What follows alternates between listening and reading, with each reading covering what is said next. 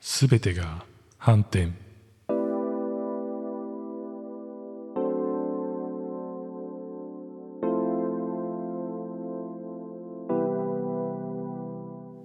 皆さんこんにちは、ヒデです。このチャンネルでは日替わりで私ヒデの好きなものについてお話ししています。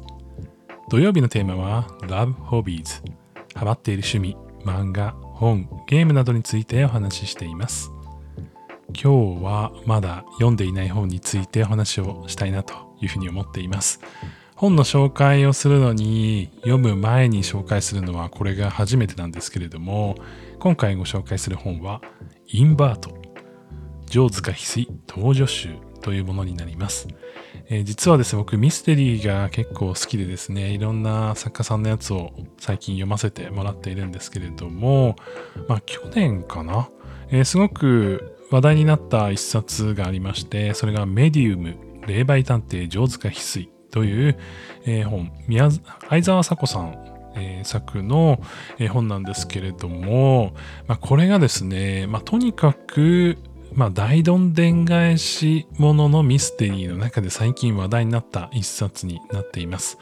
まなかなかあの何を話してもネタバレになってしまう。全てが伏線というふうに言われていた作品ということで多くは語れないんですけれどもこの霊媒探偵は探偵が、まあ、いるわけですね。上塚翡翠という、えー主人公が出てくる本になっていまして、まあ、そこからのねどんでん返しいろいろある最後に2点3点するところがね結構面白いミステリーで、えーぜひですねそちらも手に取っていただきたいなというふうに思っているんですけれどもそれの続編になります。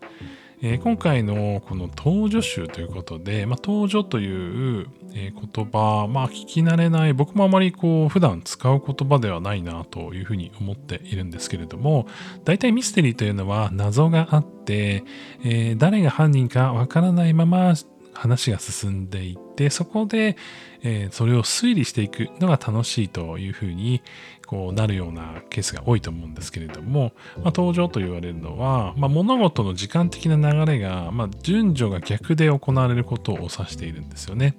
えー登場ミステリーというものがあって、えーそれはですね最初に犯罪が行われて、えーその構造をこうどう解き明かしていくか。昔だと古畑任三郎のシリーズとかは、まあ、すでにこう犯罪が起こってしまってこれはどうしどうやって起こしたのかみたいな感じで迫っていくものありますよね。えーそういった感じで、えー物事が、まあ、最初にもう事件が起こって、えーそこから遡っていくという、えーようなものになっています。えーこの、まあ、まだ読んでないのでどういったテイストになってるのかっていうのはわからないんですけれども結構今回は中編集ということでいくつかのねこうミステリーのこう作品が入ってるような中身になっています。一応説明文 Amazon に書いてるもの読もうと思うんですけれど。すべてが反転。あなたは探偵の推理を推理することができますか？綿密な犯罪計画により実行された殺人事件。アリバイは鉄壁。計画は完璧。事件は事故として処理されるはずだった。だが犯人たちのもとに死者の声を聞く美女上塚翡翠が現れる。大丈夫。霊能力なんかで自分が捕まるはずなんてない。ところが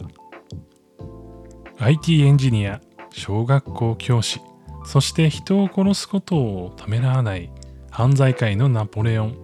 全てを見通す翡翠の目から彼らは逃れることができるのか。ミステリーランキング5冠を獲得したメディウム霊媒探偵上塚翡翠。待望の続編は犯人たちの視点で描かれる傑作登場ミステリー中編集ということで、えーぜひですね、えーこう1作目のメディウムの方を読んでいただきたいなというふうに思っています、えーそこで出てくる感想は上塚翡翠。翡翠ちゃんかわいい。っていう感想、まあ、これはあのこの本を読んだ人がネタバレを恐れて何も言えなくなった時の一言というふうにこの中ではね読んだ方の中ではこう共通の言葉らしいんですけれども、まあ、僕もねあの一冊読み終わった後はああうんなるほど。翡翠ちゃんかわいいとしか言いようがなかったですね。あの、こんな中身をこう、まあ、インバートというね、今回新しい作品が出てるわけなんですけれども、えー、ぜひですね、メディウムの方も読んでいただいて、えー、その続き、えー、楽しんでみてはいかがかなというふうに思います。え、なかなかこう秋のね、こう中で、えー、お家の中で過ごす時間も長くなってきてるかもしれないんですけれども、本をね、こう紙で手に取って読むっていうのは結構楽しい時間かなというふうに思いますので、え、おすすめの一冊になるでしょうということで、え、メディウムと合わせて、え、とても楽しみにしています。え、実は明日届く予定で、明日こうギュッと読もうかなと思ってるので、えまた読み終わったら感想をお伝えします。もしかしたらネタバレを気にしてできないかもしれないですけれども、おすすめの本などありましたら、ぜひ教えてください。僕の方でも、えー、読んだミステリーの感想とか、えー、げていこうかなというふうに思っています。それでは皆さん良い一日をお過ごしください。ヒデでした。